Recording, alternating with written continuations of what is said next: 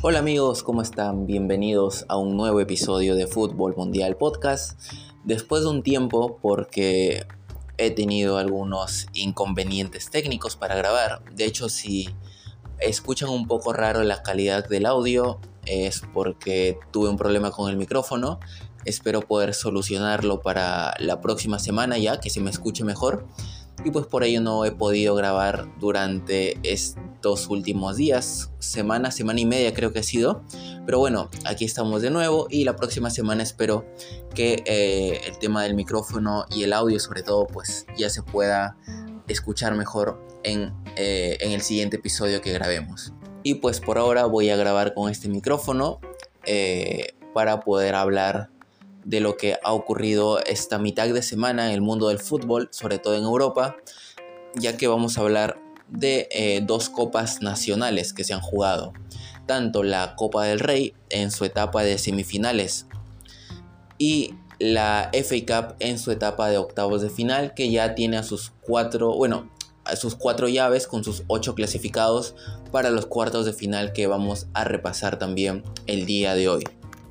Bien, Comencemos con la Copa del Rey en España que se jugaron las semifinales de ida. Ojo, esta es la única fase en Copa del Rey que tiene partido doble porque antes recordemos que todas las fases eran ida y vuelta, pero pues cambió el formato y solamente dejaron que las semifinales sean de ida y de vuelta y el resto de, fases, incluyendo la gran final, son a partido único. Así que vamos a arrancar con la primera semifinal que se jugó el día de ayer miércoles entre el Osasuna y el Athletic Club de Bilbao. En este primer partido, el Osasuna fue eh, local en Pamplona y pues el Athletic Club de Bilbao va a jugar la revancha en San Mamés. Bien, con respecto al partido, el Osasuna salió con un 4-3-3, con su mejor 11 de gala, digamos, con Herrera en el arco. Bueno, en el arco siempre eh, está rotando a Arrasate en cada partido. Juega uno, uno Herrera, luego el otro partido lo juega eh, Aitor Fernández. Los dos guardametas se van, digamos, rotando las titularidades en el arco, pero luego pues eh, de jugadores de campo salió con su mejor 11, con Moncayola, Hernández, García y Cruz en la defensa, en el medio campo Oroz, Torró y Gómez, y en el ataque salió con el Chimi Ávila, con Budimir y con Abde. Por su parte, el Athletic Club de Bilbao salió con un 4-2-3-1, con eh, Aguirre Zabala en el arco, recordando que Unai Simón está lesionado, así que el Athletic Club de Bilbao no contó con su portero titular. En la defensa salió con Berchiche y De Marcos por las bandas, como centrales Martínez y Vivian. En el mediocampo, Vesga y García como doble pivote. Más adelantados, Iker Muniain y Berenguer por las bandas. Sunset como media punta y eh, Iñaki Williams como referencia ofensiva. El partido terminó con una victoria a favor de los Asuna 1 a 0, gol de Abde al minuto 47, un buen contraataque, una jugada totalmente de, de Abde que pues se fue solo por la banda y termina desbordando para marcar el 1 a 0, el único gol del partido. Después de eso el Athletic Club de Bilbao intentó reaccionar, pero pues eh, aguantó bien el Osasuna. También Herrera eh, tuvo una tajada clave en los últimos minutos y el equipo de Pamplona pues termina defendiendo su ventaja de 1 a 0 para el partido de vuelta en el que seguramente eh, toda la hinchada del Athletic Club de Bilbao va a apretar muchísimo en San Mamés, que es un estadio que es una caldera cuando juega el Athletic Club. Así que pues vamos a tener también un partido de vuelta bastante interesante. Por el momento los Asuna defendió bien su ventaja y eh, para el partido de vuelta va a llegar con una ventaja de 1 a 0. Y el día de hoy tuvimos la segunda semifinal, nada más y nada menos que el gran clásico español, el clásico mundial entre el Real Madrid y el Barcelona. El Real Madrid que recibía al Barcelona en el Santiago Bernabéu, un Real Madrid que eh, viene con unas o venía con unos últimos partidos bastante regulares, a pesar que no había conseguido la victoria frente al Atlético de Madrid en la última fecha de liga, venía eh, digamos, siendo favorito para este encuentro contra un Barcelona que contaba con tres bajas importantísimas, Pedri en el medio campo, Dembélé y Lewandowski en el ataque.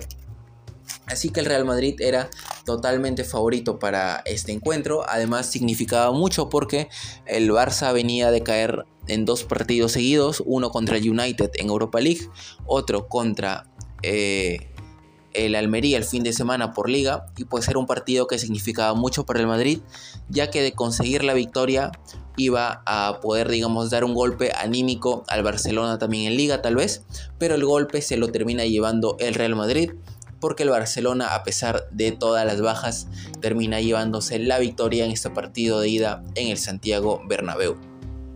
Vamos a repasar las alineaciones. El Madrid salió con Courtois en el arco, Carvajal, Militao, Rudiger y Nacho Fernández en la defensa. En el medio campo, Modric, Camavinga y Tony Cross. Y en el ataque, Fede Valverde, Vinicius Junior y Karim Benzema. Por su parte, el Barcelona salió con Ter Stegen en el arco, Valde, eh, Marcos Alonso, Jules Koundé y Ronald Araujo en la defensa. En el medio campo, Frenkie de Jong, Sergio Busquets y Frank Kessie. Y en el ataque estuvieron Gaby como falso extremo izquierdo, Ferran Torres como falso 9 y Rafinha como extremo por la derecha. Bueno, acerca del partido, si podemos resumir, podríamos decir que el Barcelona jugó como podía jugar con todas las bajas, con las piezas que tenía en el campo en ese momento, hizo lo que tenía que hacer, se defendió bastante, entregó el balón al Real Madrid y eso que la posesión es un sello, digamos, del Barcelona de Xavi Hernández. Siempre intenta jugar con el balón, tener el control, pero en este partido no podía hacerlo. Le faltaba una pieza muy importante como lo era Pedri. Y pues el Real Madrid fue quien se hizo con el dominio del balón pero a pesar de ello no pudo generarle peligro al Fútbol Club Barcelona, que se iba a llevar la victoria por 1-0 con un gol, uno, autogol de Militao al minuto 26, una jugada media y de rebotes que, que sí termina siguiendo la jugada, Courtois ataja y pues le termina botando a Militao que la mete en propia puerta. Y de esta manera pues el Barça se lleva una victoria muy importante por 1-0 en un partido en el que si ves las estadísticas eh, vas a pensar seguramente que estás viendo mal o que se han equivocado porque ver al Madrid con 64% de posesión y al Barça solamente con 36 dirás no, esto está mal porque el Barça siempre es en el clásico quien tiene el balón y el Madrid es quien se tira atrás, se agazapa un poco para salir de contraataque, pero no. El Madrid tuvo 64% de posesión, el Barça 36 13 remates del Madrid, pero ninguno al arco. El Barça tuvo 4 remates nada más y 2 al arco. Uno de ellos fue, bueno, eh, el gol fue de autogol de Militao, como ya mencionamos. Pero pues el Barcelona jugó inteligentemente. No tenía una pieza como Lewandowski tan importante en el ataque, no tenía el desborde de, de Dembélé, pero pues juntó mucha gente en el medio campo, se tiró atrás, supo cómo desesperar al Madrid, porque el Madrid tuvo digamos, 20 minutos al inicio del partido de control que generó mucho peligro. De hecho, nada más comenzar, Modric tiene prácticamente un mano a mano contra Ter Stegen que termina definiendo mal. Luego de eso el Barça eh, empezó a, tener cierta posesión muy rápida, digamos que duró muy poco, pero eh, fue sacándolo al Madrid del partido. Lo sacaron a Vinicius también en un encontrón que tienen en una jugada en la que se va agarrando contra Frenkie de eh, amonestan a Vinicius, eh, lo que hace Vinicius es eh, desesperarse un poco, bueno, un poco no bastante, le reclama al árbitro y luego de eso el Madrid pues cae totalmente en la desesperación, se lanza con todo el ataque pero sin ninguna claridad y el Barcelona se defiende bastante bien. Y un clásico que pintaba para una victoria del Madrid, tal vez no tan goleada como decían algunos, pero es una victoria holgada de, no sé, un 2-0 o un 3-1 tal vez. Pintaba todo a favor del Madrid y al final el Barça es quien se termina llevando este clásico de ida, esta semifinal de ida y para la vuelta pues se va a definir todo en el Camp Nou. Eh, y el Barça ya va a recuperar a Dembélé, a Lewandowski, a Pedri seguramente para esas fechas, para el 5 de abril si no me equivoco. A ver, déjenme revisar las fechas de los partidos de revancha, sí. El Athletic Club Osasuna se juega el 4 de abril y el Barça Madrid se juega el 5. Así que el Madrid tiene una tarea bastante difícil por delante si quiere remontar eh, esta llave y sin contar pues que después de un par de partidos de liga el Madrid y el Barça se van a volver a ver las caras esta vez en el Camp Nou por liga veremos cómo llega el, el Barcelona que a pesar de caer con el Almería yo creo que esta victoria le viene muy bien para los dos partidos que vienen de liga. Y el Madrid, pues que sigue siendo un equipo irregular esta temporada, que te da una de cal y otra de arena, que sus jugadores como Vinicius te hace un partidazo en Anfield y luego está muy solo en el ataque contra el Atlético de Madrid, contra el Barcelona, Benzema que sigue sin ser determinante, eh, díganme lo que quieran, pero ni contra el Atlético de Madrid ni contra el Barcelona Benzema ha aparecido, y pues Vinicius está muy solo, Rodrigo viene de una lesión, Ancelotti sigue insistiendo con eh, y Modric juntos, que hoy ya se ha visto que terminan siendo superados en intensidad. Así que veremos qué pasa con este Madrid tan irregular que puede ganarte la Champions seguramente, pero luego te termina perdiendo contra el Elche o contra el Cádiz en liga. Bueno, así quedan las semifinales de la Copa del Rey. Veremos qué pasa en los partidos de vuelta porque la ventaja es verdad que es de solamente un gol para cada uno de los equipos. Y como les comenté también al inicio, vamos a repasar rápidamente lo que fueron los octavos de final de la FA Cup en Inglaterra. El Brighton le ganó 1-0 al Stock City como visitante, gol de Ferguson al minuto 30, victoria para el equipo del Brighton que se mete a los cuartos de final. Por otro lado, el Southampton cayó 1, bueno, cayó 2 a 1 contra el Greensby. Southampton era local y termina cayendo contra el Greensby, que es un equipo de la cuarta división de Inglaterra, termina eliminando al Southampton de la primera división. A ver, es verdad que el Southampton está último en la Premier League, está en zona de descenso, está en el fondo de la tabla, pero tampoco te puede ganar un equipo de cuarta división y anímicamente este es un, golpe bastante duro también. Los goles los hicieron eh, Holohan al minuto 46, luego Holohan iba a marcar el doblete al minuto 50, el primer gol, ojo, fue al 46, pero del tiempo agregado del primer tiempo, o sea, 45 más 1. Iba a descontar Caleta al minuto 65 y pues el partido ya no iba a pasar de ahí. 2 a 1 a favor del Greensby y el Southampton eliminado. Por otro lado, el Sheffield United le ganó 1 0 al Tottenham también, otro resultado sorpresa, el equipo de Antonio Conte que cae 1 0 contra un equipo de la segunda división de Inglaterra de la Championship. El único gol del partido lo iba a marcar en Diaye al minuto 79, después de eso el Tottenham no pudo reaccionar, no pudo empatar el partido y otro resultado sorpresa, el Sheffield United elimina al Tottenham de la FA Cup en los octavos de final, duro golpe sin duda para el equipo de Antonio Conte. Por otro lado también otro resultado sorpresa, el Blackburn de la eh, también Championship de la segunda división de Inglaterra eliminó a un equipo de la primera división. Esta vez fue el Leicester City que cayó en condición de local por 2 a 1 contra el Blackburn Rovers. El primer gol lo iba a marcar a favor del Blackburn Dolan al minuto 33. Smodic al minuto 52 ponía el 2 a 0 y el descuento iba a venir por parte de Iki Nacho al minuto 67, pero el Leicester tampoco pudo empatar el partido y pues termina siendo eliminado en estos octavos de final de la FA Cup. Luego tuvimos la remontada del Manchester United frente al West Ham. Eh, el West Ham se iba a poner en ventaja.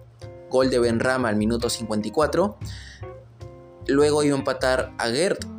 Eh, bueno, a que es jugador del West Ham, iba a meter eh, un autogol al minuto 77. El partido se igualaba y cuando el partido ya estaba en el minuto 90 iba a llegar un golazo de Garnacho para marcar el 2 a 1 eh, y luego pues iba a sentenciar Fred al minuto 95 para poner el partido 3 a 1 y el United que viene en una dinámica muy buena, viene de eliminar al Barcelona en Europa League, viene de ganar la Carabao Cup, ahora le remonta al West Ham en los octavos de final y clasifica a los cuartos de la FA Cup. Luego tuvimos al Fulham que derrotó 2 a 0 al Leeds United. Los goles los marcaron Paliña y Solomon al minuto 21 y 56 respectivamente. Luego tuvimos la victoria cómoda del Manchester City 3 a 0 sobre el Bristol City. Goles de Foden, bueno, doblete de Foden al minuto 7 y 74 para poner el partido 2 a 0 y al 81 De Bruyne marcaba el tercero que ponía el partido 3 a 0.